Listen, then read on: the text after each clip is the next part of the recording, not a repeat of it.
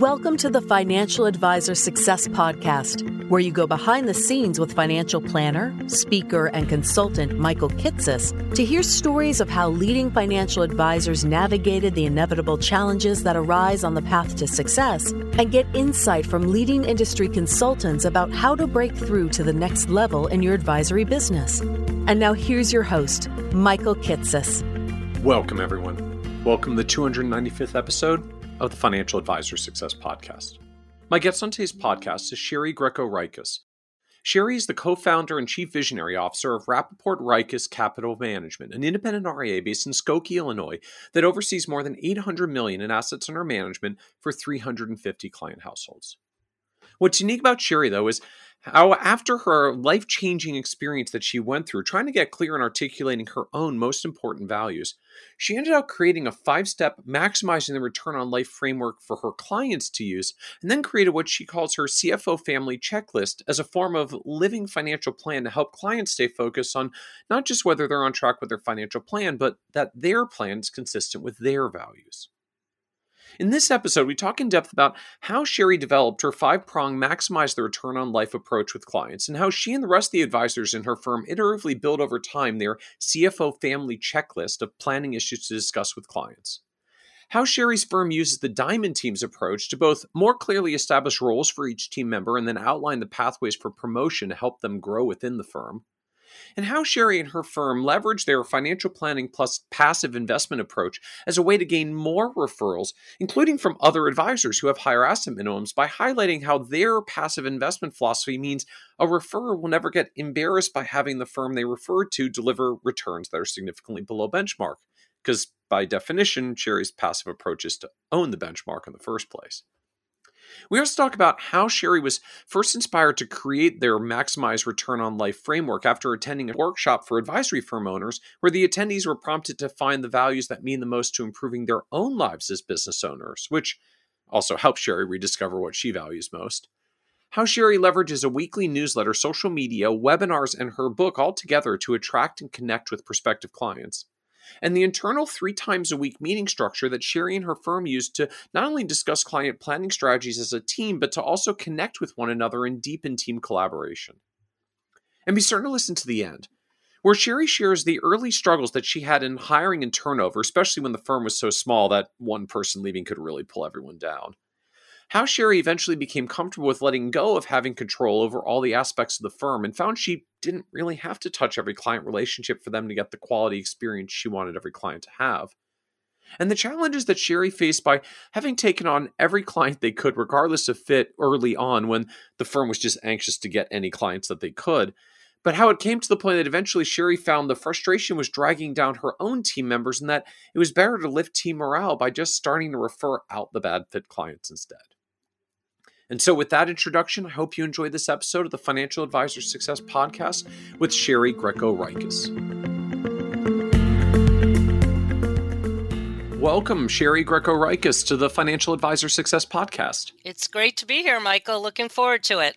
I'm really looking forward to today's conversation and, and talking about what I think is that that interesting dynamic that virtually any advisory firm hits as, as it continues to grow, where you you get to this point where you you like you can only handle so many clients yourself before you have to start adding other advisors and essentially beginning to, to scale the business beyond yourself. And it gets really hard for a lot of advisory firms because you know, like as as a founder, you got a certain way of doing it, of how you handle clients, of how you service clients, just like how you do the planning process and interact with clients. And it's really challenging when that has to go beyond you, and you're going to hire other advisors, and then these these questions just start to bubble up. Like, well, they're going to service clients the the way I service clients, the way I do it, or like how do I teach them to to do it? And it it creates this pressure on us as as advisory firm founders to figure out how do you systematize the process of what you built to be able to teach teach others to do it and and I know you have been going down that road for the past couple of years in particular of how do you kind of turn what you've done for years with clients into a a,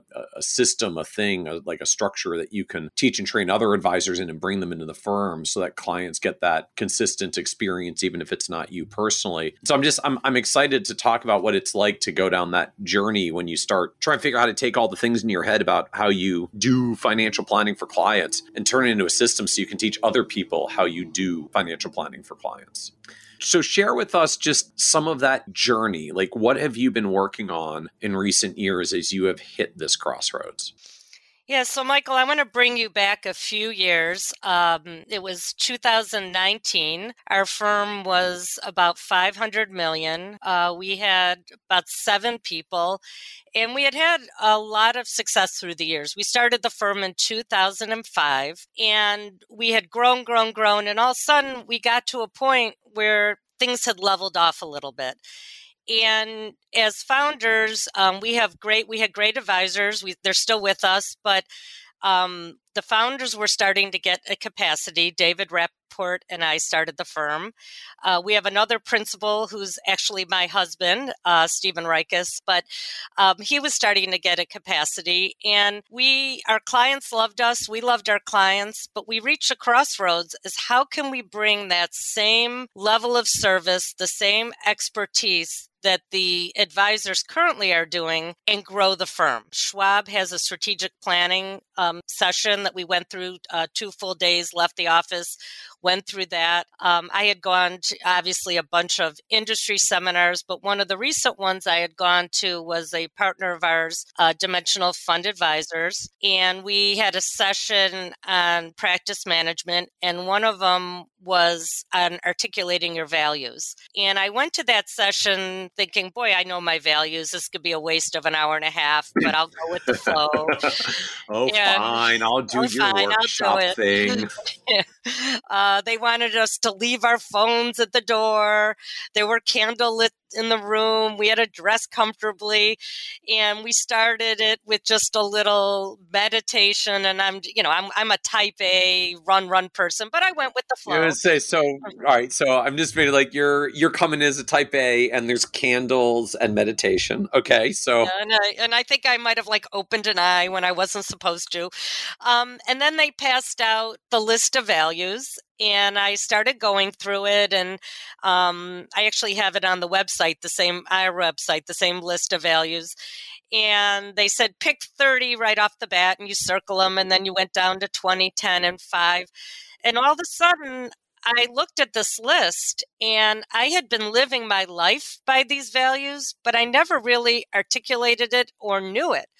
And it was family, it was community, it was health, um, adventure was on the list. And I was in the process of running a big um, capital campaign at my synagogue, putting a lot of time. People always ask me, you know, why are you doing this? And then when I looked at the list, I realized it was community, it was family, it was giving back. And I was living my values, but this light bulb went on. And I started thinking if I have never articulated my values and I'm living them, has every has have other people done that? So um, I brought it back to the firm and I had our firm go through this little I only did it for about a half hour but this meditation and values and again I had you know Dave my partner was kind of a naysayer. My husband was like what are we going to do? Are we really doing this? The staff went it but by the time they so done, so everybody was was kind of as quintessential type A as you were going they, into the room saying were. like can, candles and meditation the values exercise really? And not spiritual at all. Um, and I just just was so excited about it. And all of a sudden, Dave like looked at me and he said, Health. I spend money on all these other things. I spend time on all these other things, but I'm not taking care of my health.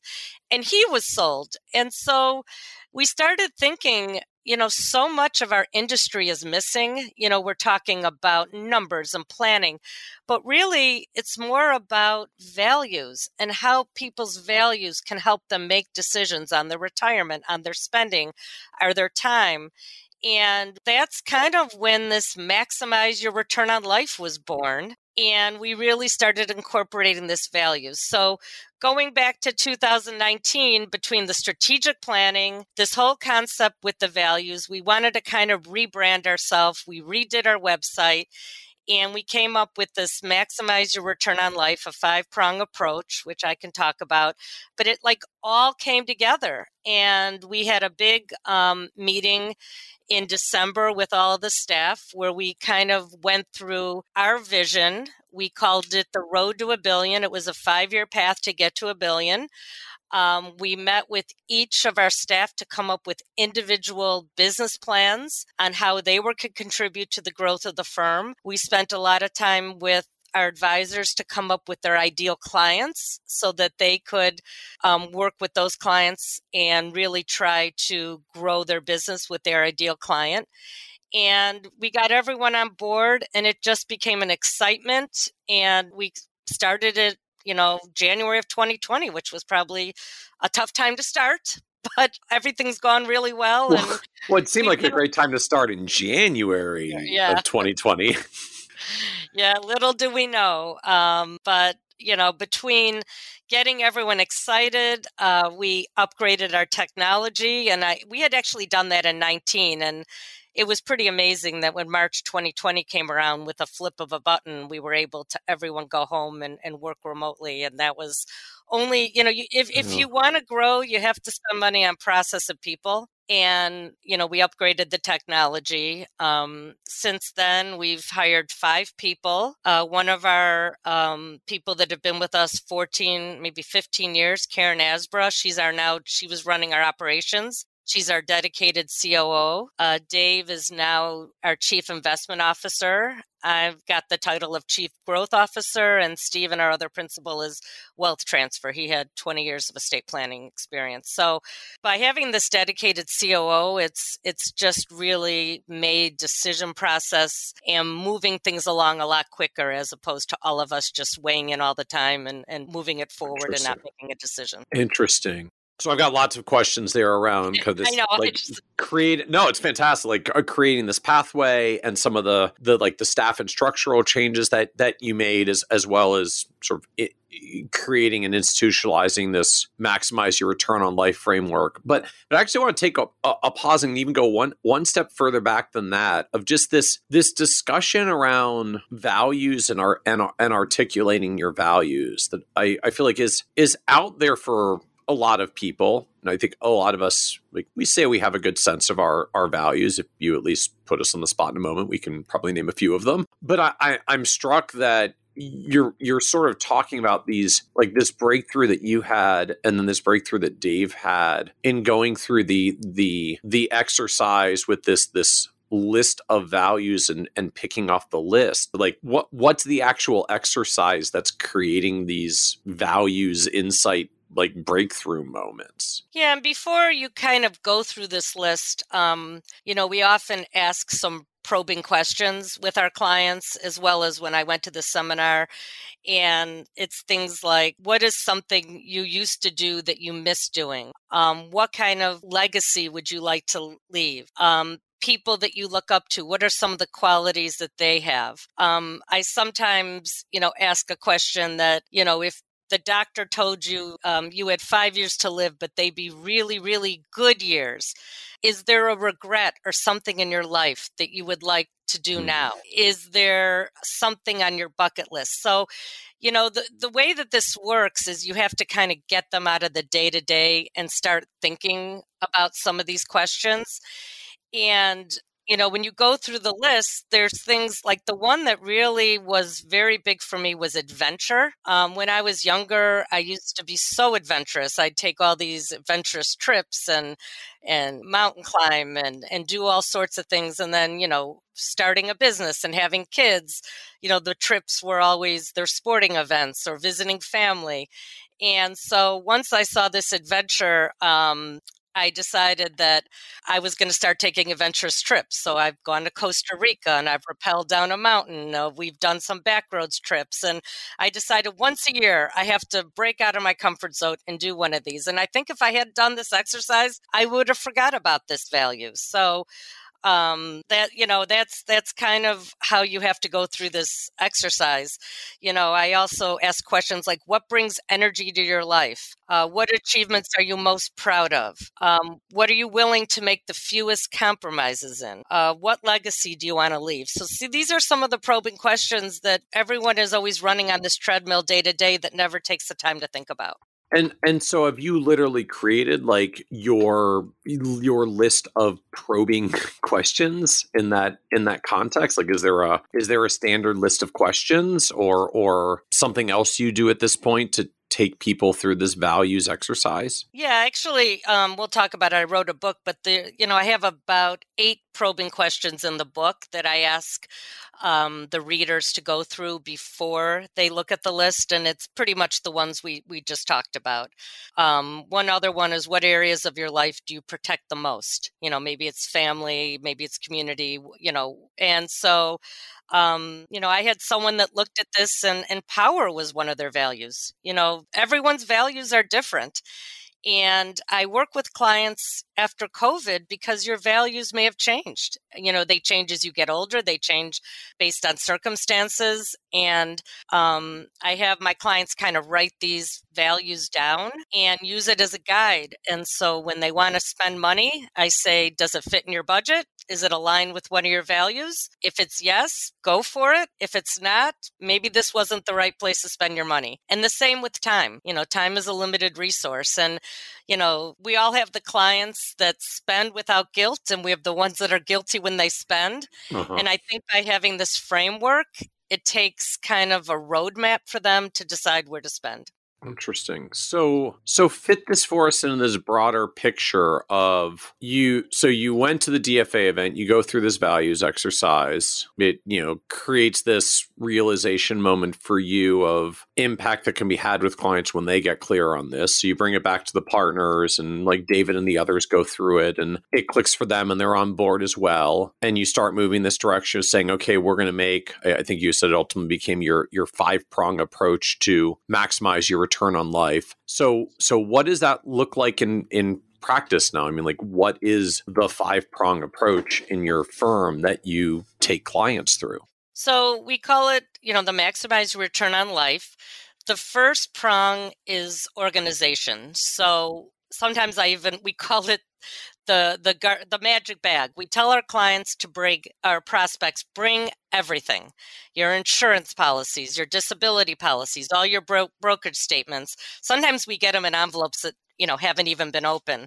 But the first prong is to really get clients organized so they know what they have because power um, knowledge is power and we have designed our own it's about 15 page what we call the cfo family checklist and that is a standard checklist that every client um, we work with we complete and through that checklist you know it starts with their goals their asset allocation financial planning uh, their tax information, their estate information, titling, um, what is you know what uh, Roth conversions, um, IRAs, making sure all the beneficiaries are correct. We look at disability insurance, life insurance, health insurance. So, so every is that essentially your version of a of a data gathering form, just to collect all yeah. of the client information. Yes, but we don't have the clients complete it because they never do. So we literally gather all the information and we fill out this CFO checklist. And again, things every time we meet, we bring this CFO checklist. And as a group, um, we decide what are your 90 day goals. Maybe they haven't had their estate plan looked at in 10 years. Maybe they need to work out a budget. So we work with the client. We say, what are the things you want to work on the next 90 days, the next six months, the next year. And we kind of have that list. Then it's almost like uh, they're in school, you know, the week or two before the meeting, they're sometimes scrambling around mm-hmm. getting some things done.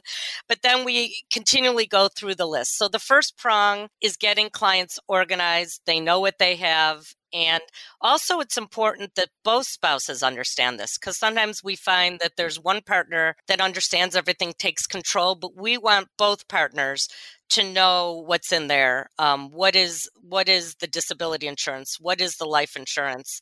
Things like that. So, so, so this sort of family checklist data gathering process the idea here is you you don't give the checklist to clients for them to to go through. They're literally coming into this first meeting. They bring they bring everything like they get, bring all the documents all the all the policies all the paperwork. And i guess and you you start going through that paperwork and like and asking them the questions from the checklist and essentially uh you know doing that as the process to facilitate the data gathering uh, uh of all the information that you need Yes, and to be clear, um, we don't do this for prospects. for prospects, we show the checklist. We show them what we would do. Okay. We kind of show them a sample. And then once they become a client, um, you know, we kind of give them a list. We just say, give us everything. And okay. if we're missing something, we go back. But the first meeting when we meet, you know, with the clients, once they sign our investment policy um, agreement, I mean, our investment advisory agreement, then we do all the work. But it, um, we try to make it as easy as possible for the clients, and it's not unusual that even a year after we work with them, they find a life insurance policy right, they right. forgot about, or you know they have a benefit at work that they didn't realize. But um, the beauty of this is that it's standard. So, you know, as a principal who oversees many clients, I can go into the meeting. I know exactly where everything is if a discussion point comes up. You know, if they want to refinance a mortgage, I know there's a page with all the information on their mortgage. If they have a liquidity um, need, I know I could see if they have a home equity loan. I can see you know everything right. is right in front of me and um, that way you know the, we are looking at everything and then you know we obviously we quality control the reviews before but the clients love this checklist um, they just really look forward to going through it and to tell you the truth we spend 80% of our meetings on this checklist and maybe 10 to 15 going over performance because we're a passive firm and clients are getting the market and you know we go over their asset allocation and things like that but this is what's really important so help me understand a little bit further i guess just what's what's on like what's on this checklist or how it's presented because as you were describing it originally i was I, like in my head at least i was envisioning a version of of a data gathering kind of form right? just where we're asking about tax info and estate info and titling and goals and assets and liabilities and so forth. But I I feel like what you're describing now like is something different or more or goes beyond what at least I would think of as as like a, a, a custom design data gathering form. Yeah, it's not da- data data gathering. It's much more comprehensive. So you know, we start at the beginning all the information about the client, the kids, um, where, you know, their ages and things like that. Then the first page is pretty much we have an investment policy statement for each client, but it basically gives the broad range of their asset allocation. Um, then the next page, we talk about liquidity needs. So, you know, are, are they thinking of a second home or um, what are they looking for? So, a lot of that um, is liquidity needs. Then we have a whole section on financial planning, which is actually the, the third prong of the maximize your return on life, where we have like a snapshot of the financial plan that they did. And then we do a cash flow analysis. You know, if they're retired, what income do they have coming in? What are they spending? How does that tie into the plan? Is the plan still valid? Do we need to make changes to the plan? So that whole section is really on the financial planning. Then we have a whole section on taxes. You know, what carry forwards do you have? What's your effective rate? Are we in the right vehicles based on your rate? Who's your accountant? Uh, should we do some year end tax planning? Is it a good time to do a Roth conversion? Uh, are you retired, but you're not taking your minimum distribution? Should we accelerate income?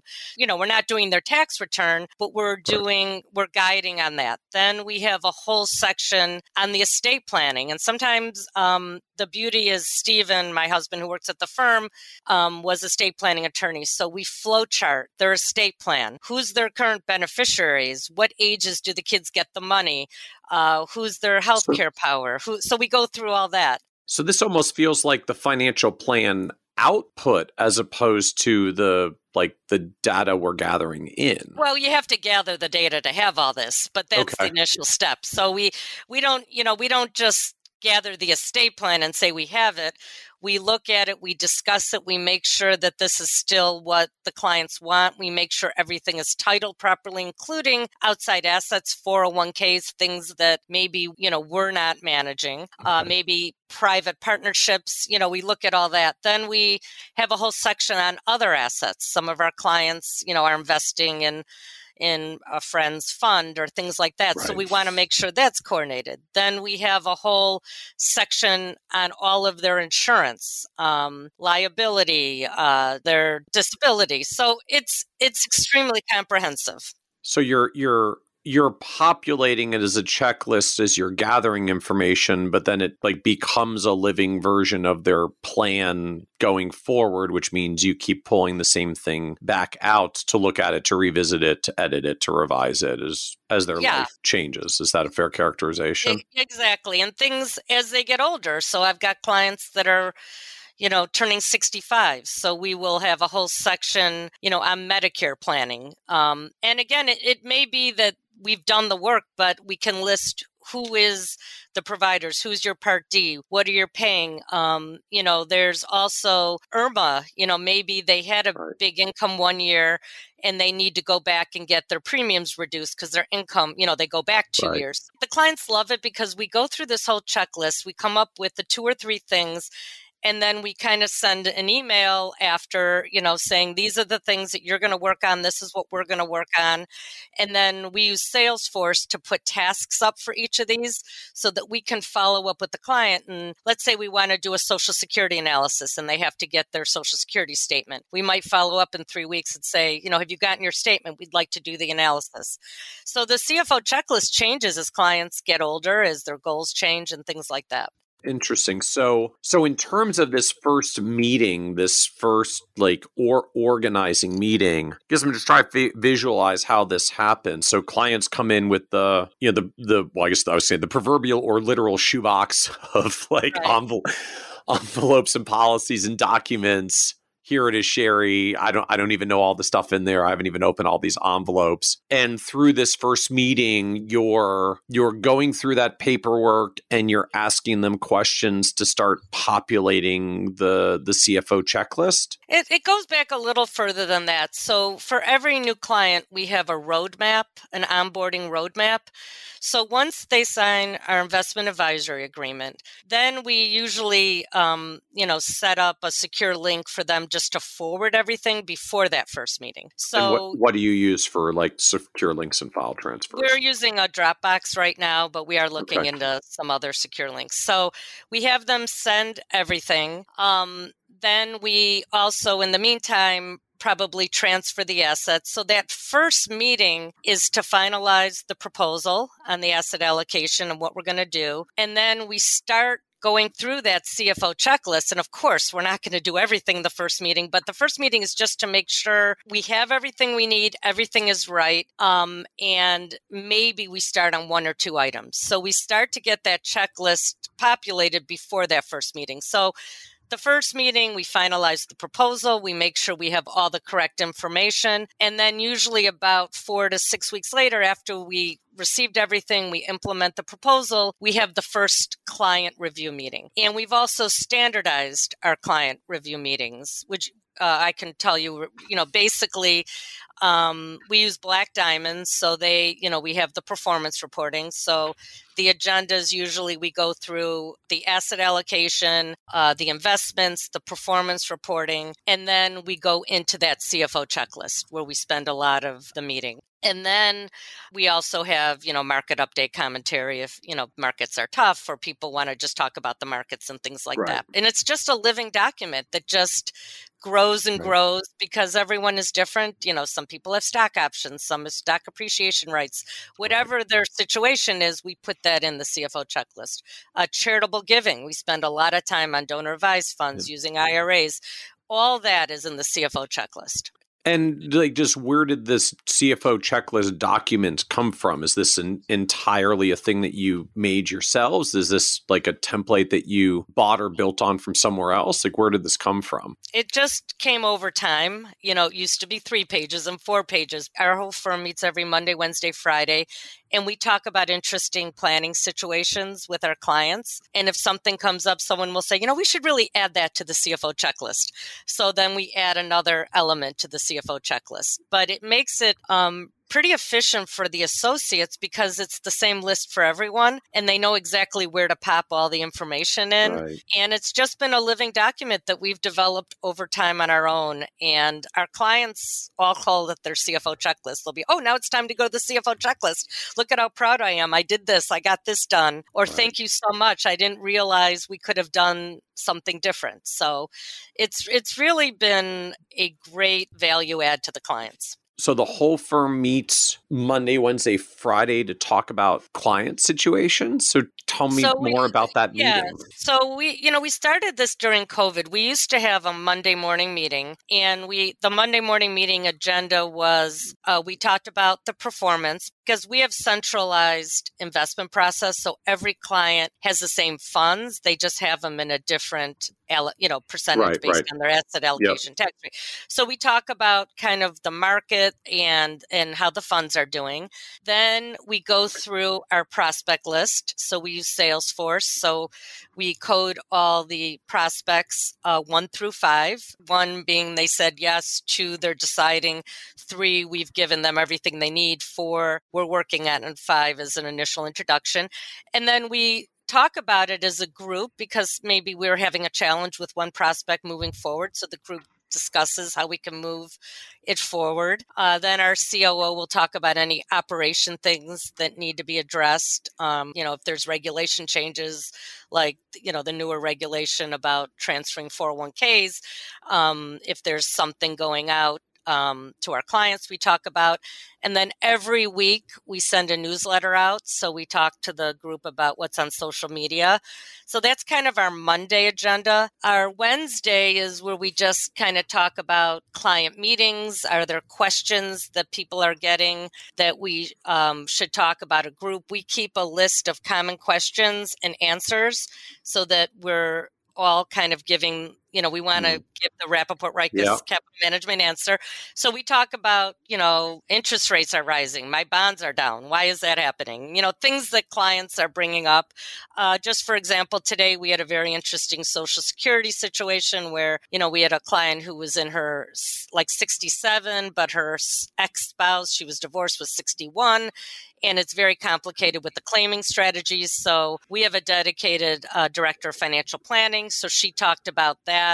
Uh, so we talk about either planning, client situations, and it's just a way for the group to get together. And then Friday, we call it Friday Fun Day. And we sometimes uh, just talk about our weekends. I might play a game, but it's just touching base. So this is, and we've gone to a hybrid with our office. So um, we have a kind of a, a template that if you're less than a year with us, you're in the office five days.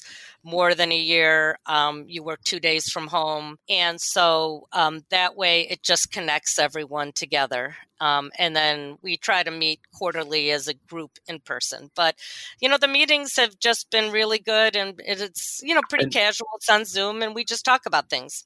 And how long do the meetings run that you bring everyone together?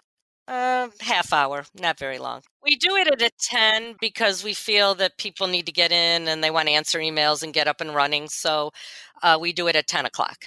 Okay. All right. Very cool. So I get so the so the first meeting is a combination of you're trying to get through asset allocation proposal to make sure that dollars can get invested since they've they've been in motion once the client said yes they were coming Right. on board and you don't want like cash dollars to sit idle. Right. And then the second part is you're at least starting to either f- fill out this the family a CFO family checklist or may have pre-populated some of it from whatever they were uploading and then you get to at least continue the conversation and get more data points and clarify the more of the checklist in that first meeting. Exactly. Is that fair characterization? Then oh, the yeah, goal exactly. so then the goal at the end is we've at least gotten a bunch of the checklist. We've gotten your sign off for a asset allocation proposal, and we've set some initial 90 day, six month, one year goals of what we're going to be working on. So we we kind of are, are know and are agreed on our marching orders from here. Exactly, exactly. Okay. And and and the meetings going forward are pretty similar. I mean, we go, you know, the agenda is so- pretty similar, but we just dive deeper into some of these uh, CFO checklist items. I was going to say. So then, so what's so what's meeting number two? It just pretty much continues. So, meeting number two, we go through performance, but you know, the CFO checklist drives it, and Stephen might spend. Uh, 20 minutes flowcharting their estate plan, you know, because we got the copy of it and going through that. Or we might have done a social security analysis. Because at this point, we tend to be going deeper into whatever they said was their 90 day Exactly. goal whatever whatever they had highlighted Right. that's the thing you end up going in further so they said they're anxious about social security or their estate plan or whatever it is so you're donor advised fund or whatever whatever they want right so um, yeah, so that's kind of what the meetings um, really continue with, and and you know we just get deeper and deeper. When they first come in, there's that stress you see on everyone's face, and by the second or third meeting it's that i could just see the stress yeah. leave their faces because they feel organized they feel that someone's paying attention and you know we always say we work with clients that you know enjoy life and want to pursue their hobbies or their work or you know spend time with their families they don't want to be in the trenches worrying about all this let us work with right. them and get it mm-hmm. in front of them. Mm-hmm. So that that's the first prong of the five prong approach to maximizing your return on life. But that prong continues. But the first one is you can't even start working with a client till you fully understand them and, and get them organized. So then what's the second prong? The second is the values. We talk about that in every meeting. And that's when we kind of show them the values list, you know, pretty early on. Um, even in the, the prospect, the way we have kind of a set prospect agenda, but we talk about the values then. And um, it's just been so interesting. We had a couple that came in and said they spent more time picking the color of their car than ever thinking about their values. And, you know, we do get people kind of like Dave, you know, they like yep. the values, we want to talk about it. And then I can't get them to stop talking about it. You know, they, they, oh, remember, honey, we did this because that was our value. And, they don't have to be grand. I I had a client that that mm. loves to cook but hates to prep and i said you know you can buy prep vegetables you know you can go to the grocery store she says why should i pay three dollars for chopped onions when i can get it for 85 cents and i said but is that your value? So now she texts me every now, you know, I, I just maximize my return on life. I brought the, you know, prep vegetables. I, you know, I had a client that had a lot of money and her daughter had a baby and she was sleeping on the couch and she, you know, was in her 70s and had backache and they were fighting. And I said, Isn't there a hotel close by? Oh, but I can sleep on our couch. Why should I pay for the hotel? I said, You know, isn't family your value? Isn't family harmony important to you? And she now stays at a hotel and everyone's happier. I'm sure if the, the daughter in law knew me better, she would eh, embrace the situation. So, you know, we try to work with our clients not just to enhance the returns, but enhance their life. And, and that whole values piece, you know, even talking about it brings it to the forefront with the clients. So I guess I'm just wondering, literally, like how you get to the the values or handle that conversation with them. I mean, is is it is it a checklist? Is it an exercise? Is it the series of probing questions? Like, just how do you literally do this with a client? I mean, it's a little more fluid, I think. You know, I think just by having this brand that we're going to maximize your return on life, mm. most people are bought into that and they okay. want to do that. You know, our discussions are always things like, you know, this COVID has been really tough. We'd love to buy a second home in Florida.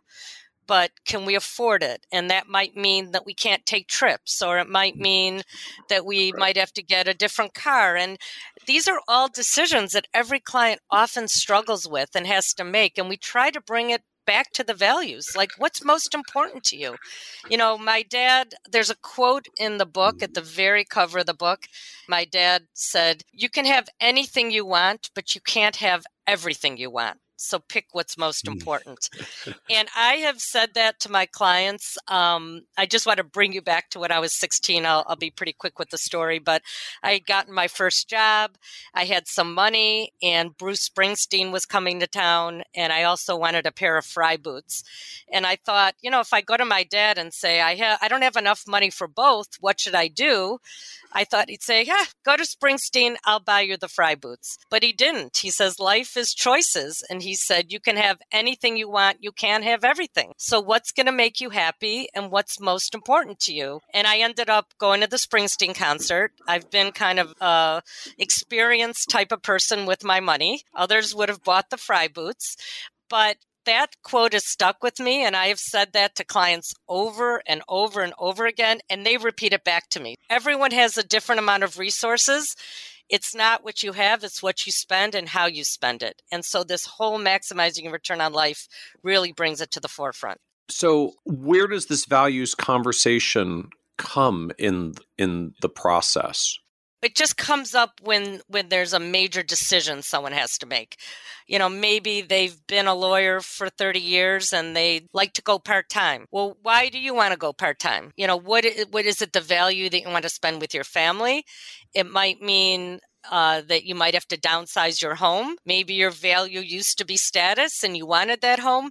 So, whenever there's a critical financial decision to make, we really try to dig deep with if, if there's a couple with both spouses, are they on the same page? Maybe one wants the bigger house and one doesn't want to work as much.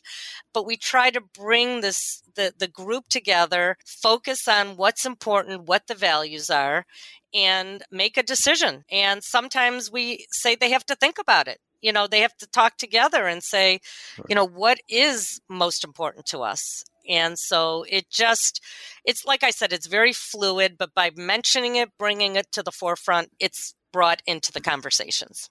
And so then what's the third prong for you?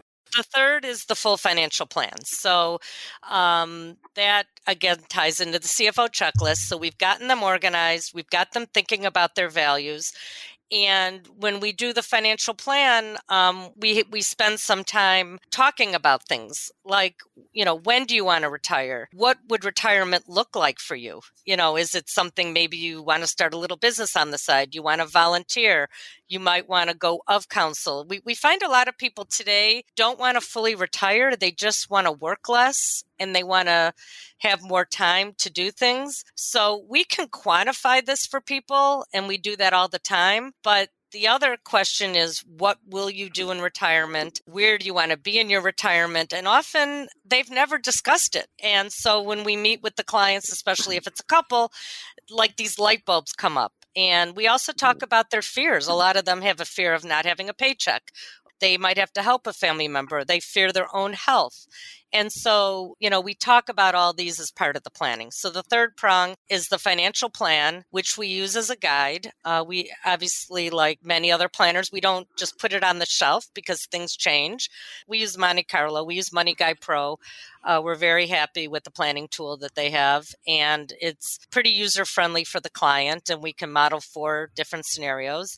And clients really like having that plan, but they like the soft side of our discussions as well. So, where does that like financial plan and money guide it, it, experience come in in the process. Sounds like like first meeting you're you're getting sorted out on asset allocation you're going through the organization process. By the second meeting you maybe even already talking a little bit about performance as dollars have been invested. You're you're refining the cfo checklist and you know whatever their 90 day urgent goal thing was that they wanted to tackle. So wh- when does like money guide in the full financial plan come back into the picture? Yeah, I mean, every client's different. Some clients you know they want it right away. I wish they would have come to us earlier yeah. because it's better to do a plan but you know they're in their 60s they don't love their job they really they, they're coming with this answer. They want to know how long they need to work what the resources would be so we do the plan. But for most clients we really want to get to know the client a little better. We want to get some of the urgent things like titling making sure you know the insurance and all that is is what is needed um, and then usually probably about six months maybe the third or fourth meeting we do just a planning meeting. So that meeting we try to just talk about the financial plan. You know we don't bring in all the performance and the cfo checklist. We just want the full attention to the plan. We have our own um, retirement ready workbook and again we don't give it to them because they don't fill it out but it has a bunch of questions on there. It has a lot of different scenarios we can do. And we just kind of give them um, this. It also has the list of values that we can review again. So we have a, a good 45 minute to an hour planning discussion, and that helps us to uh, formulate the plan. So, do you get issues or worries where uh, you know you've gone through an earlier process of setting an asset allocation proposal and implementing them and then you get deeper in the planning process and like it starts steering you towards a different portfolio or a different allocation. Like does that does that come up where the deeper plan changes what the original asset allocation proposal was? Know it it rarely really has because you know we we can pretty set the asset allocation and often you know clients are coming in with cash and we might be dollar cost averaging so we can change it if we need to but um, rarely have we seen a time that we've we've had you know I, I the the inputs really on the plan is is spending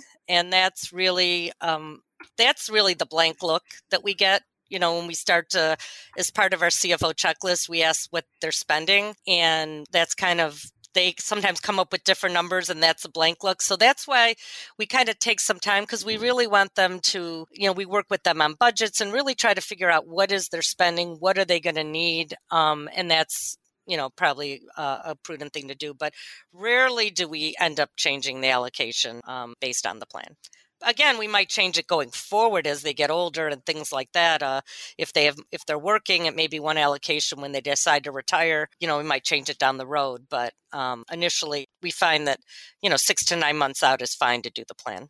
And then what's the fourth prong of the plan? The fourth is how we implement the asset allocation, and we um, have some core principles on our invest. It's really the investment side of our business, and we want our clients to understand the core principles. And we go through this during the prospect meetings. But the first one is that this asset allocation will drive success, and that's a big decision that we'll make together. Uh, the second is that we're long term. We're not going to be the firm that calls you up and tactically gets into cash. Um, you know, we want them to know that this is a long term. Um, we believe diversification is important, so we will you know be in all the capital markets international emerging um, all the bond markets international things like that um, the fourth the fourth one is that costs um, and taxes matter. So, as part of our investment process, we do overlay taxes, and our investment strategy is very cost efficient. Again, it's passive and it's very tax efficient. And then the last core principle is let the markets work for you. And we mm. just talk a lot about the advantages of a passive or indexed approach. And again, we want happy clients. So, we don't want clients that are thinking we're the ones that are going to come up with ideas and get them in IPOs and have single stock exposure. That's not who we are or what we're doing. We think that this is the best way to maximize their return on life.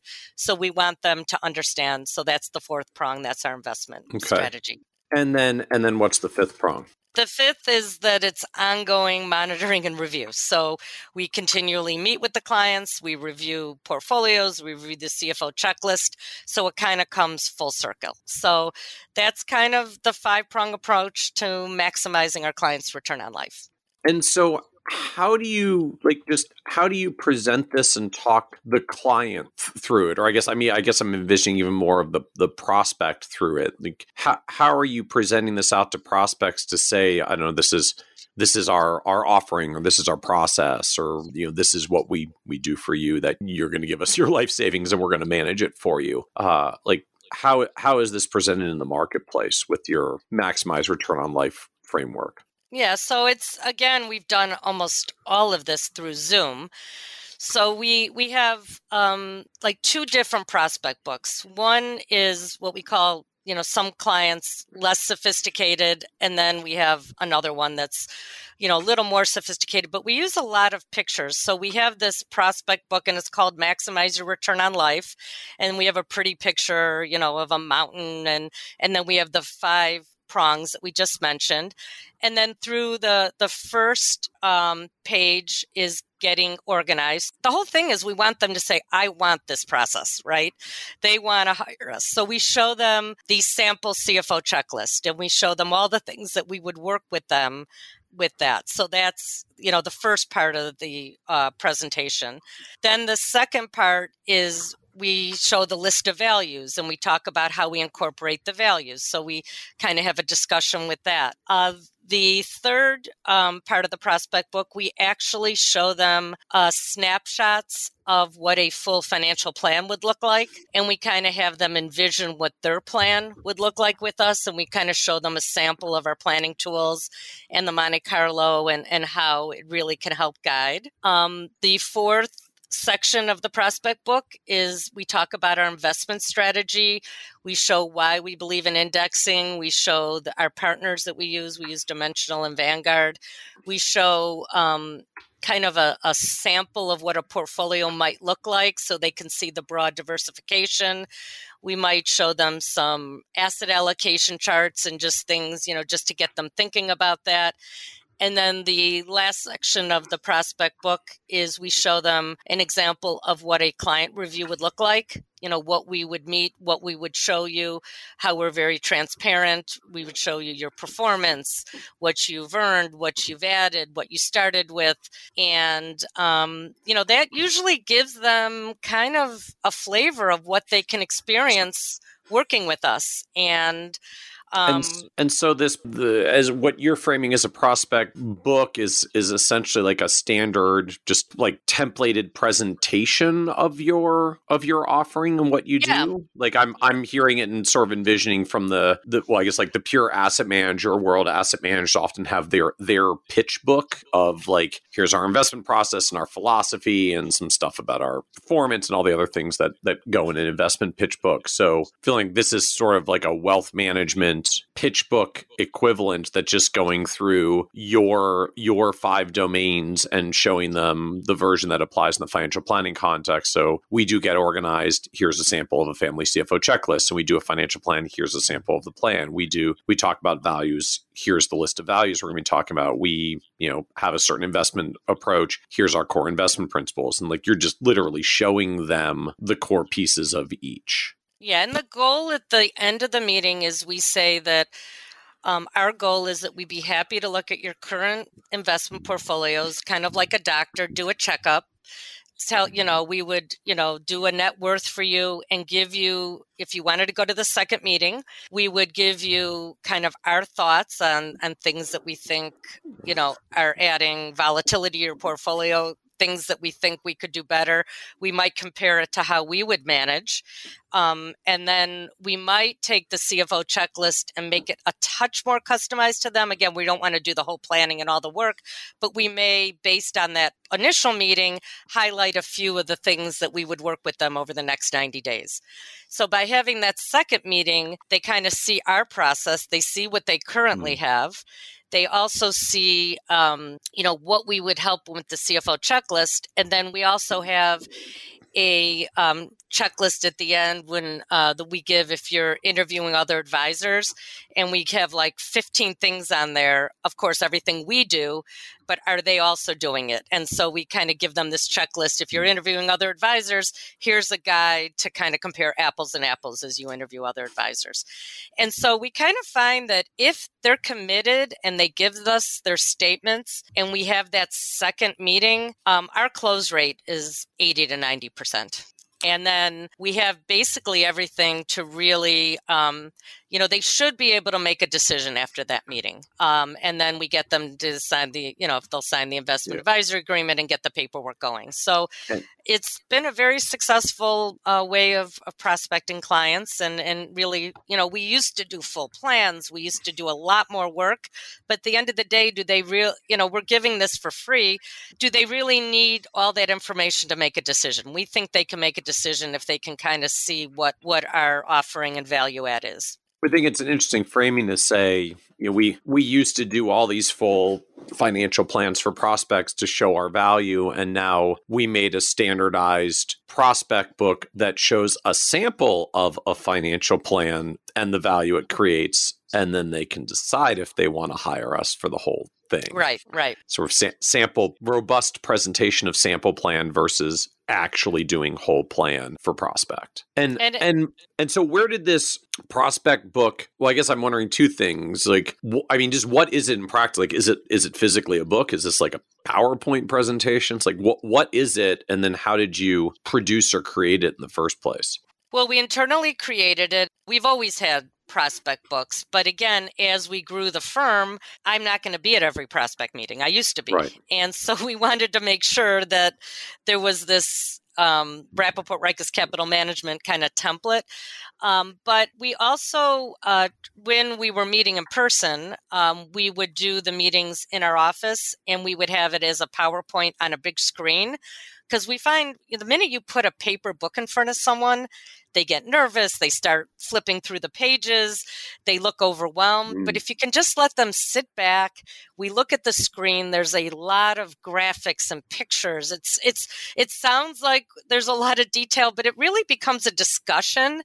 We get to know the client, they get to know us and um, you know sometimes we don't even open the book we just talk about the process but you know we find people are visual. So on zoom we do it through powerpoint um, when we meet with the clients we do it on the screen. I can't remember too many that we literally had the book. Now we will send send them the book after um, just because they might okay. want to flip through it sure. but we and we have you know pads of paper they can take notes but we just want them to be relaxed. It's you know it's stressful to go to an advisor to begin with. But we just want them at the end right. of the day to look at this and say, boy, this is what I want. And if they don't want it and this is not what they're looking for, that's fine because we want happy clients and and we'll call it a day. And that's what we always say, you know, this is what we offer at the end of the day. If this isn't mm. what you're looking for, that's fine. But we just want you to understand what the maximize return on life process is going to be. And so what's the pricing? What's the fee structure for for the firm and, and doing all this for clients? Yeah, so we charge uh, 1% on the first million, uh, three quarters on the next 2 million, 50 basis points on the next 2 million, and then 25 basis points over 5 million. To get the full CFO family services, uh, we begin at a million dollars. So that's our minimum. Okay. So, you know, a, fi- a, a five million is the minimum for you now. Yeah so just you know five million dollar client is going to be at 70 basis points and a $3 million is going to be at about 83 basis points. And because the funds we use are passive, you know, they end up being maybe 15 basis points, you know, like a 60 40.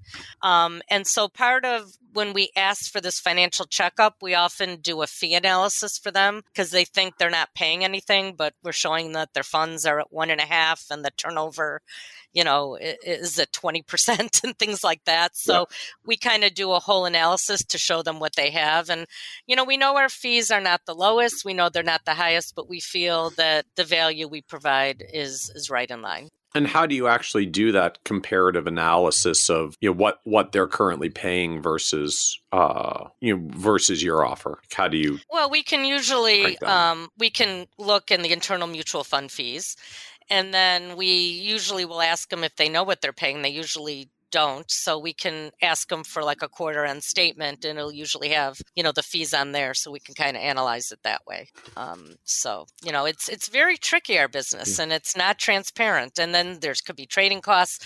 So we try to educate them, you know, to really it's not what you earn, it's what you earn after taxes and fees. Right. And and how do you think about just this this world of um, fee compression, pressure on value, you know to be charging 1% for passive portfolios but then coupled with all of the financial planning work that you do like how do you talk about fees and pricing and you know the value of what you're what you're getting for what you're paying for how does how do you flow through that with clients I feel the value is, is definitely there. I mean, I've had through my career a few examples um, when I, I, was at another big um, money management firm and a friend of mine you know didn't have the minimum and i said you know you could just go to vanguard and i actually showed the funds that this person could do and they ended up being our first client when we started the firm because people just don't do it.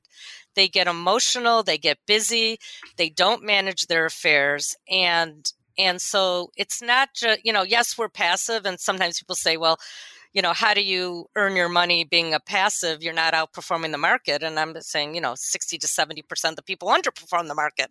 So I'd rather just be at the market.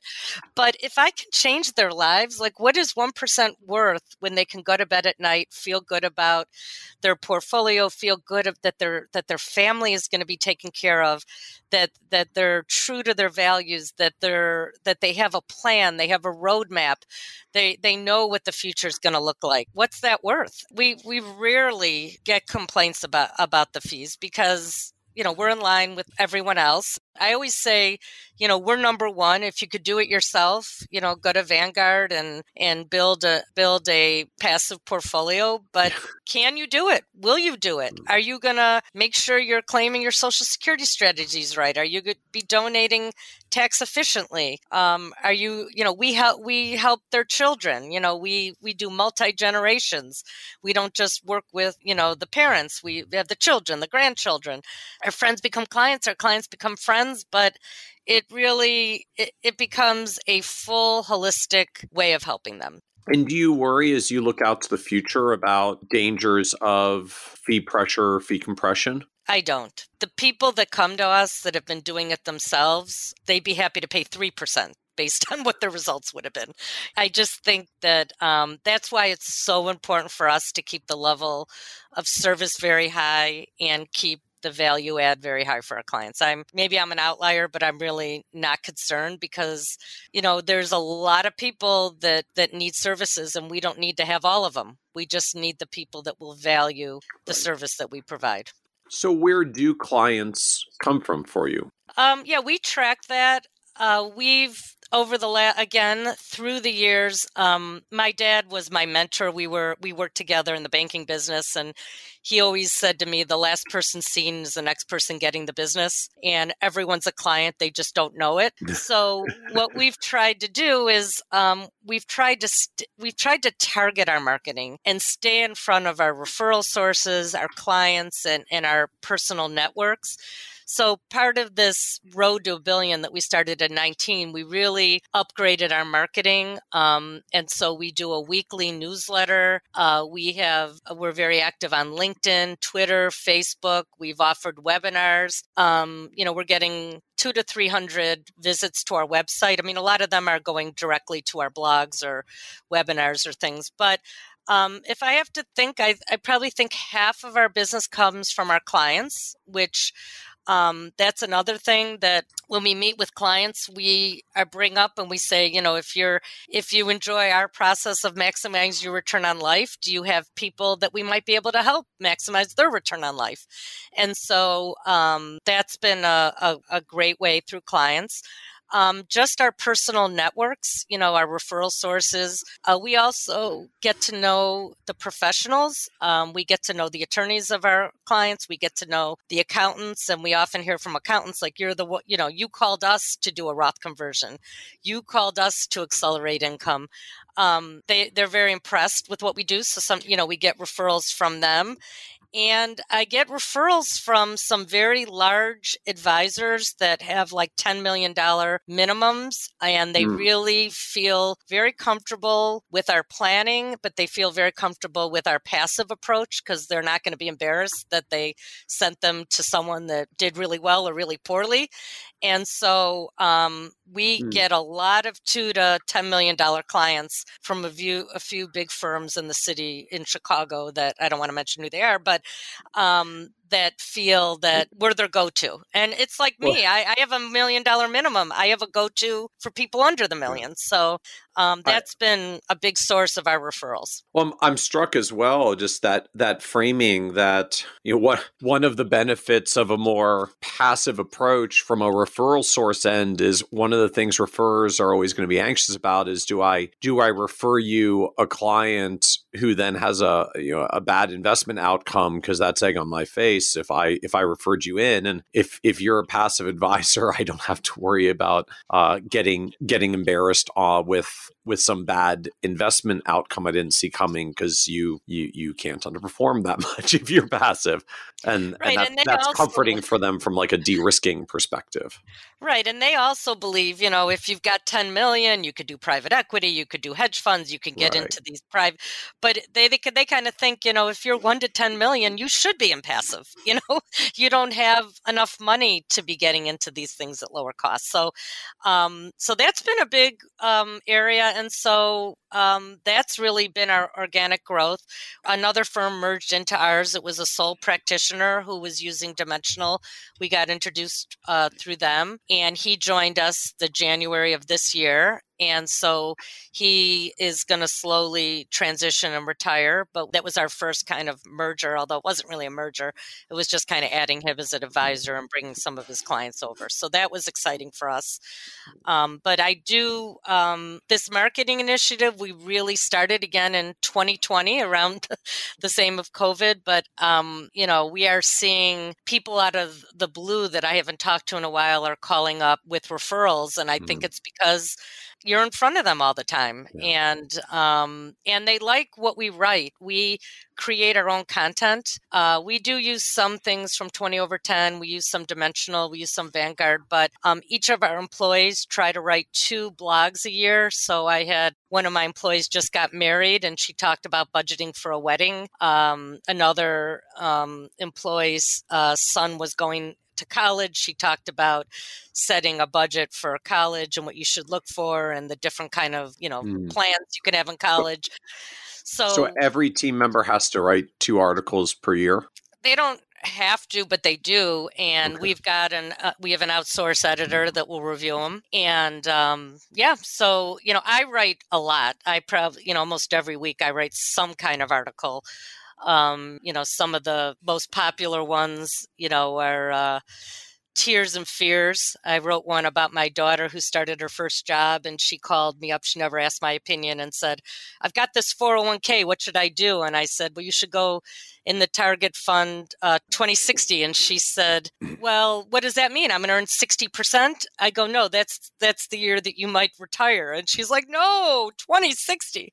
So, you know, it's, uh, it, it was just kind of, um, you know, tears and fears, but things like that people relate to. So, as you started this road road to a billion vision, you like you had said a lot of it was getting input from the team about how's everybody going to contribute to growth. I guess I'm wondering like what were the new growth initiatives or things that that you started putting in place?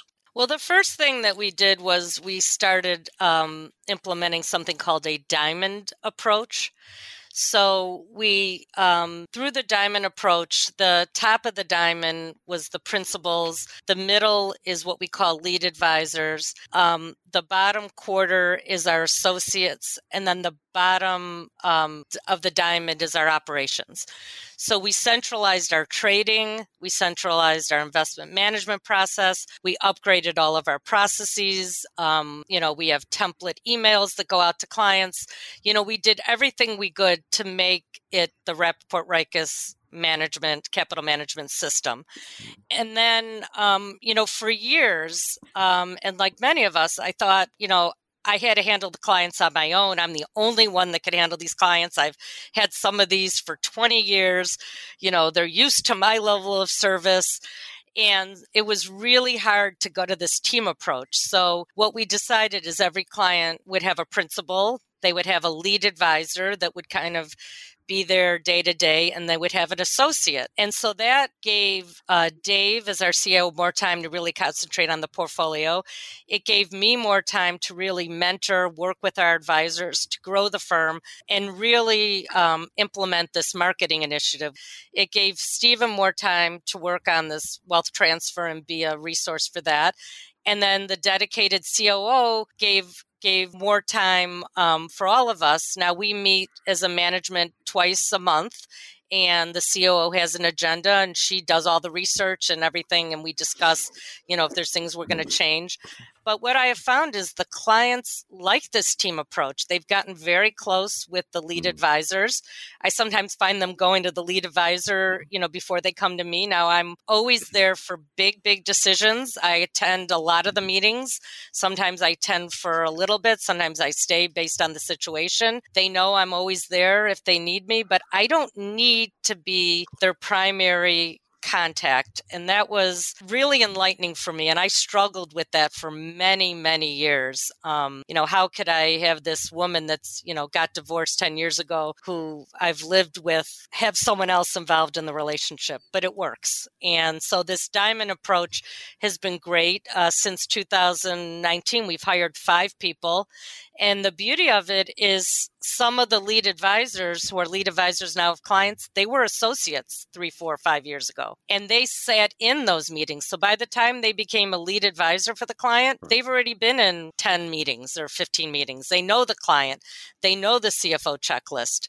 So it just makes leveraging the firm and growing the firm a lot easier. And so, how do you figure out just how to do this? All, all of this re- restructuring, like you know, everything from the actual process of centralizing trading and investments, and rolling out diamonds, and like templating all of your uh, emails, and and reassigning all the roles of the firm. I mean, was this something you guys just came together and sorted out? Was this uh, hire external consultants? Was this like go through a, a training or coaching program? Like, how did you come to this this level of changes? It was kind of you know organic little by little you know we we realized and we didn't do all this at once so i mean we've been doing this for two and a half years now so probably the first year we transitioned very few clients. We wanted to test it and see how this was, but a lot of it was natural because we promoted um, two of our associates to lead advisors.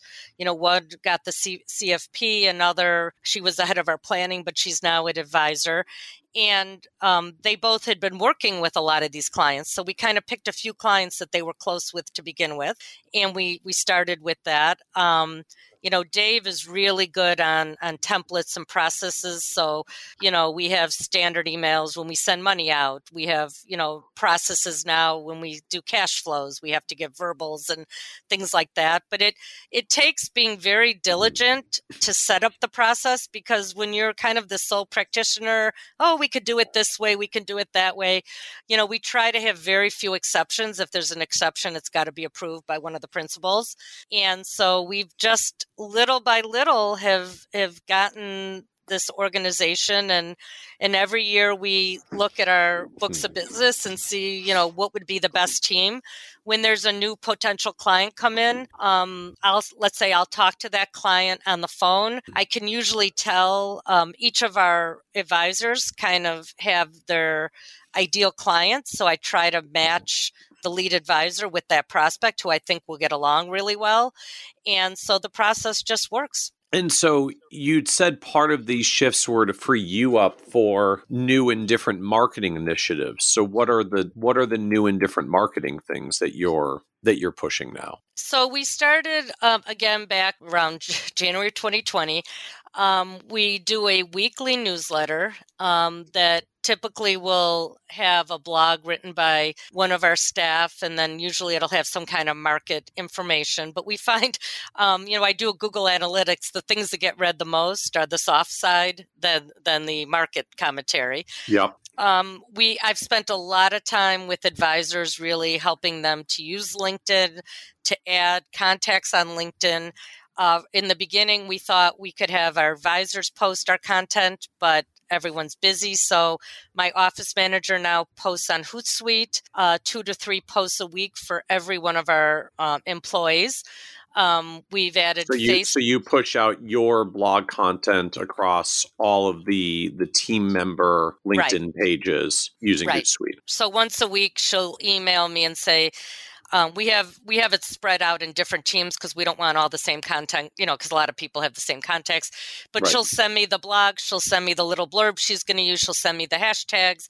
Takes me five minutes. I review it, I say fine, and then she sets it all up on Hootsuite. Out of curiosity, just are they do you get any team members that say no no that's like that's my that's my personal profile like i don't I don't I want to have the company one, one putting ad- things out. one advisor, because she likes to do things a little more creative, so we okay. let her go with that. But she still posts quite a bit. Okay. Um, and then so for most our, of the most of the advisors, just they they were fine, and so you do right. it for them. And the one who objected, you let her do her own right. thing. And then I've been coaching them, you know, with with trying to like things and post comments and like the comments, you know, just to get a little more activity on LinkedIn. Um, we kind of had a contest at one point, you know, of getting more LinkedIn subscribers and things like that. Uh, we post on Twitter. Uh, we have a Facebook page. Um, we haven't done it quite as much, but during COVID, we tried to do monthly webinars and they we did those all in house through Zoom. Um, we you know do our own content. We did a lot of young adult webinars. We we did some webinars for women. We did some investment webinars, market update webinars. So we we do that. Um, and then I spent the last year, I wrote a book called Maximize Your Return on Life. And, you know, I've been um, on TV and interviewed. And again, um, that's not just to bring business from people that read it outside. It's really to repost some of the articles with our own network. We have about 2,500 people subscribed uh, to our newsletter. And, um, you know, the book has just, I, I would encourage you know any of your listeners to write a book um, if if they want to. I had so much fun with it, and um, what I've done too is with our clients, we've asked them if if there's anyone that they'd like us to send the book to. We sent it to all of our clients and uh, all of our referral sources, and so I'll write a personal note and send it. And, and a couple times, people have called us from that. And if how do you go about? Lit- like, are you a writer type to literally just sit down and crank out a book? Not really. I'm a creative type. So I come up with all of these uh, creative ideas. You know, I'll be at a function or I'll be watching TV and I'll be like, oh my God, that would be a great blog.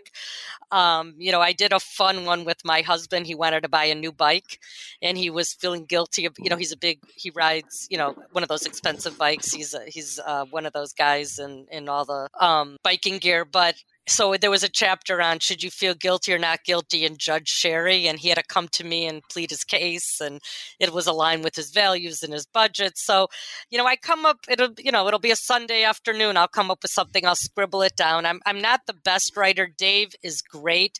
He kind of takes my writing and and can help finesse it a little bit and then i do have an editor. But it's not like i sat down and wrote the book. It was a lot of different ideas and then I kind of pulled it all together uh, in the book. The book um, kind of starts with uh, having people think of their early memories of money because that really affects how they handle money. Then I have them identify their values. Then I have them really look at their spending with their values. I have them look at their time with their values. I have a section on maximizing the return on investments and financial planning. Then I've got maximizing your return on loved ones, how to teach your family, your children, leaving a legacy, passing on your values. And then I end it with gratitude. And then I challenge them about how they're going to maximize their return on life. So it's um that's kind of the framework of the book. And i turned it into a podcast that started a couple weeks ago. So you know i think by this diamond approach it's allowed the same level if not better service for our clients. I'm still involved. I still get involved with the clients, but I'm able to um, do what I enjoy best. And and so of all these different new marketing initiatives, I mean, you're talking about like company-wide social media and the webinars and the book. Like, what's what's working for you at this point?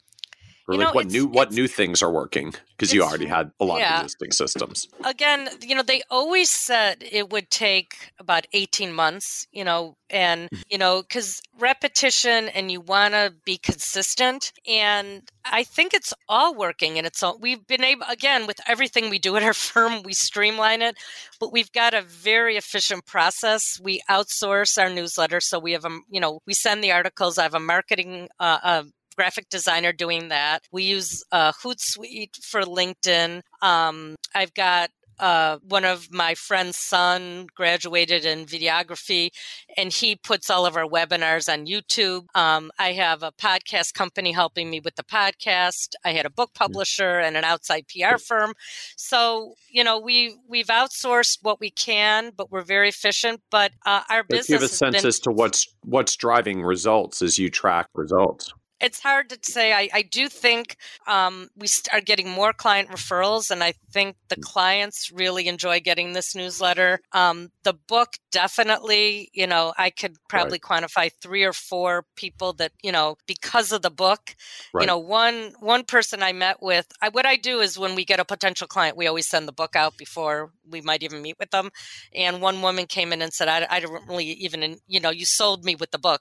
You know, I'm ready to sign up. I just feel like, like your philosophy is with mine. So, you know, I would think the book probably dri- drives it and, um, you know, the weekly newsletter because it is, I, you know, I'll get a, uh, when someone calls, I'll say, how did you find us? And they said, oh, I, you know, there was an article that really resonated me. You've been on my mind for a couple months and I finally decided to give you a call. So, you know, I think, I think it's the newsletter and I think it's the book.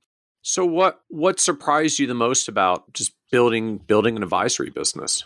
Um, I, th- I think it was that I don't have to touch every single client for them to get the quality that I'd like. Um, I, you know, we all think that we're the best and that we're the only ones that can do it. Um, I also have learned that promoting or, or this growing our own seems you know we've we've tried a lot of different models through the years. We started the firm in 2005 you know we we've hired some external people but what we found is kind of growing our own is really the best model for us going forward and um, really meaning, spending meaning the, like hiring much younger people who are new to the right. industry and teaching them the whole thing from scratch. Exactly, and and what's really nice now is a lot of colleges have these CFP programs, especially by us, uh, Madison and U of I. And we've been very fortunate to get amazing uh, people through through that. We, you know, we did we have had some a lot of success with some external people that we've hired, but I think the probability is much greater to kind of grow uh, within. So those have kind of been some of the surprises, and it's it's not as easy as it looks. You know, you have to wear a lot of different hats.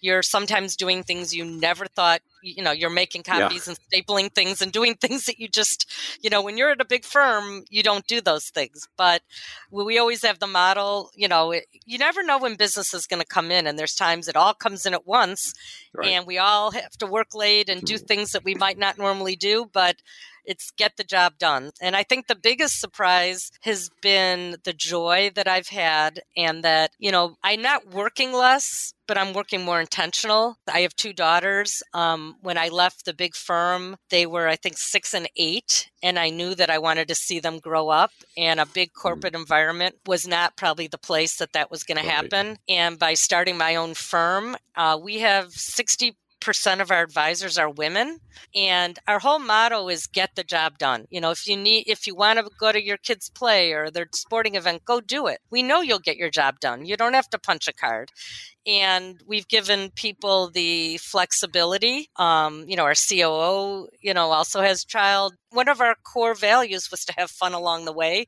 and I think that we've done that. So those are kind of some of the surprises.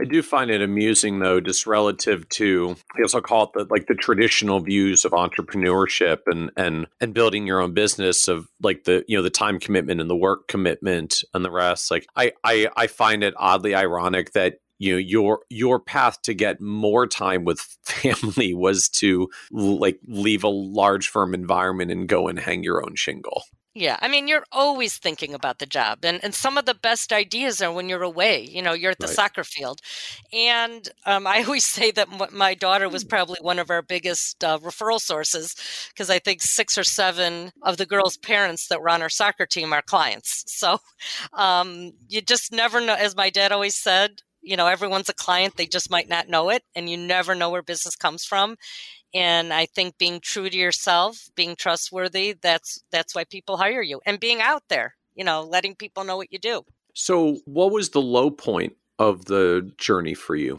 you know i'm a very positive energetic person. Um, I, my background is my family had community banks, and I went. My dad started a bank in 1962. I went to the family bank we grew the bank and we ended up selling the bank. I became uh, president of private banking for the group. It was US Bank, and we had five banks, um, but they ended up doing three mergers in two years.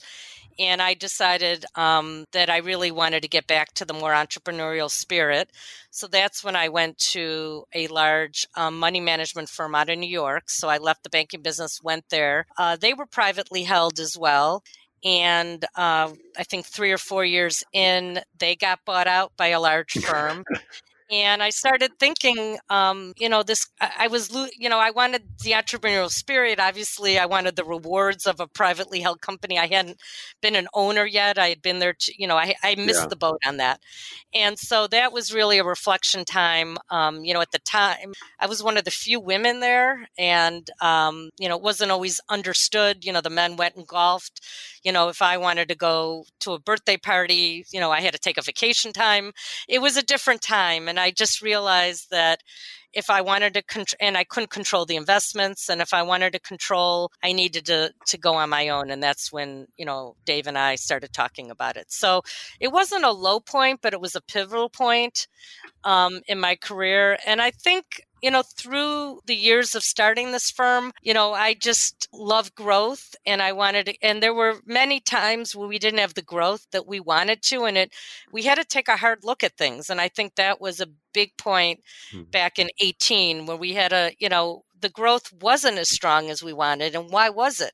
And maybe it's because we were the principals were in the trenches and dealing with day to day too much and maybe we needed to take a step back and how are we going to do that? And it seemed overwhelming and you know it took some time to really solidify this whole process. But, um, you know, it's easy to get discouraged when things aren't going exactly the way that you want. And, you know, we've, we've had, we had a few tough hires along the way. Not everything always worked out. And in a small firm, when a hire doesn't work out, it, it really drags down everyone. So I'd say along the way, you know, things weren't perfect. Um, those hires are in better places and at better firms that are, are better for them.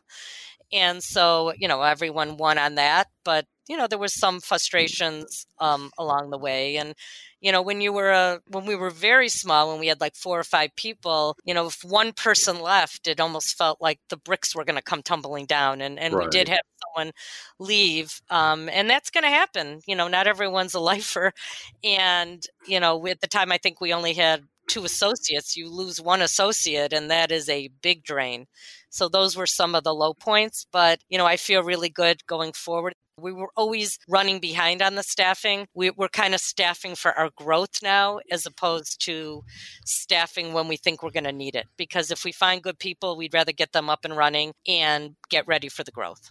So, is there anything else you know now you wish you could have gone back and told you from 15 plus years ago when you were when you were getting launched originally about building a firm? Um, I think patience, because I'm not a patient person. And so um, sometimes I want to run before I can walk. So I think, you know, patience and that it's going to be a long ride.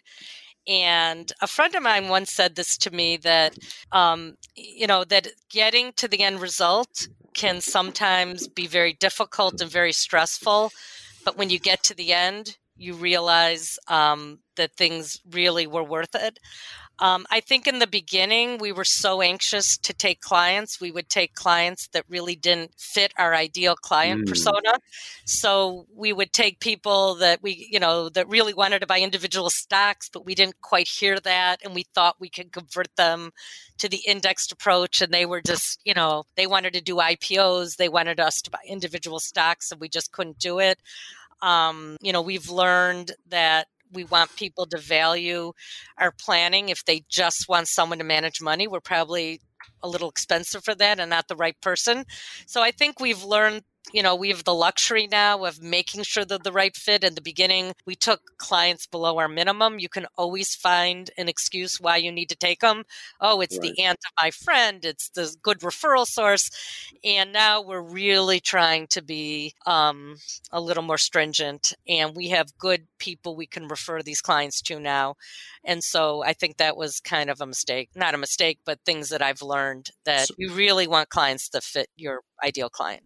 So what what changed that you ultimately got more comfortable uh like not not taking the clients below your minimums? You know, we just realized that sometimes, you know, we thought they were doing them a favor, they thought they were doing us a favor and, you know, they it it started sometimes those are the clients that that really dragged a lot of your time and we weren't quite set up to deal you know to spend that much time and we just thought that they might be better with another firm that really could deal better with clients you know at a lower minimum and you know, it's hard to really fully diversify and do our whole portfolio under a million. But it took a long time for us to kind of we started at 500,000 and then we raised it to a minimum um, a million and you know we do the Schwab surveys and I think it's pretty common but when you look you know 20% of your clients are giving you 80% of your revenue and then you you look at the you look at these clients um, on the other end and we give a very um, comprehensive value add to the clients and we just didn't think we could continue giving this to that many clients you know under the minimum so. And it's hard because i want to help everyone but but they're better off at these other firms. They're quality firms and i think they're better off there so so what advice would you give other uh, younger newer advisors getting started today well first of all um, it, love what you do so make sure that this is what you love doing. Um, like you said, you know, as an entrepreneur and owning my business, even though you work all the time, it doesn't always feel like work. So hope, you know, make sure that this is the industry and then you know align yourself used to be that you wanted to go to these big firms um, but I really think the RIA is is where it's a great place to learn. It's a great place to get in front of clients a little easier. Uh, I tell um, our newer uh, associates it's never too early to just start networking. So make sure you you know keep in touch and keep with people. Um, but I, I, think the biggest thing I learned uh, from my dad, because I went with him when, when I was really young, he was starting a new bank and we were selling the stock for the new bank. And often we'd meet with people and they would say no. And I'd say, Aren't you discouraged? And he said, Never be afraid of the no's. Because if there's a no, that means there'll be a yes around the corner. And I think sometimes new advisors get so scared of the no that they don't put themselves out there and they never get the yes. So my advice would be don't be afraid of the no's.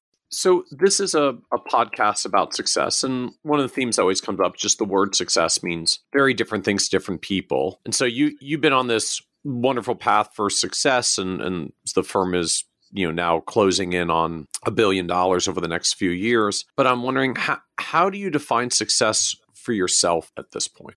Yeah, I think it's that I wake up every day and love what I'm doing. And I feel that I am impacting lives. Uh, there's so many times that I meet with clients and they truly have tears in their eyes or thank us because they wanted to get out in 08 and they didn't, or they wanted to get out during COVID, or they didn't have proper planning um, and they made some changes earlier in life. So, and, you know, I want our employees to grow, I want happy employees. So I think success is that I wake up every day, love what I'm doing, that we add um, value and change some lives.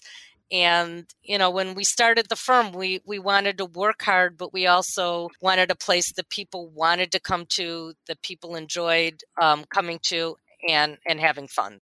Very cool very cool thank you so much sherry for joining us on the financial advisor success podcast well uh, thank you for having me and i hope that you continue to maximize your return on life michael which i think you do so i i try i don't plan on going anywhere anytime soon well, thank you. I, I really enjoyed it. And thanks for having me. I, I'm a big fan. So thank you. Awesome. Thank you. Thank you. Want even more ideas, tools, and resources on how to break through to the next level of success as a financial advisor? Check out the leading financial planning industry blog, Nerd's Eye View, at www.kitces.com, where Michael covers the latest practice management trends and financial planning strategies. And by joining the members section, you can earn IMCA and CFP continuing education credits, along with exclusive member content. Get it all now at www.kitces.com.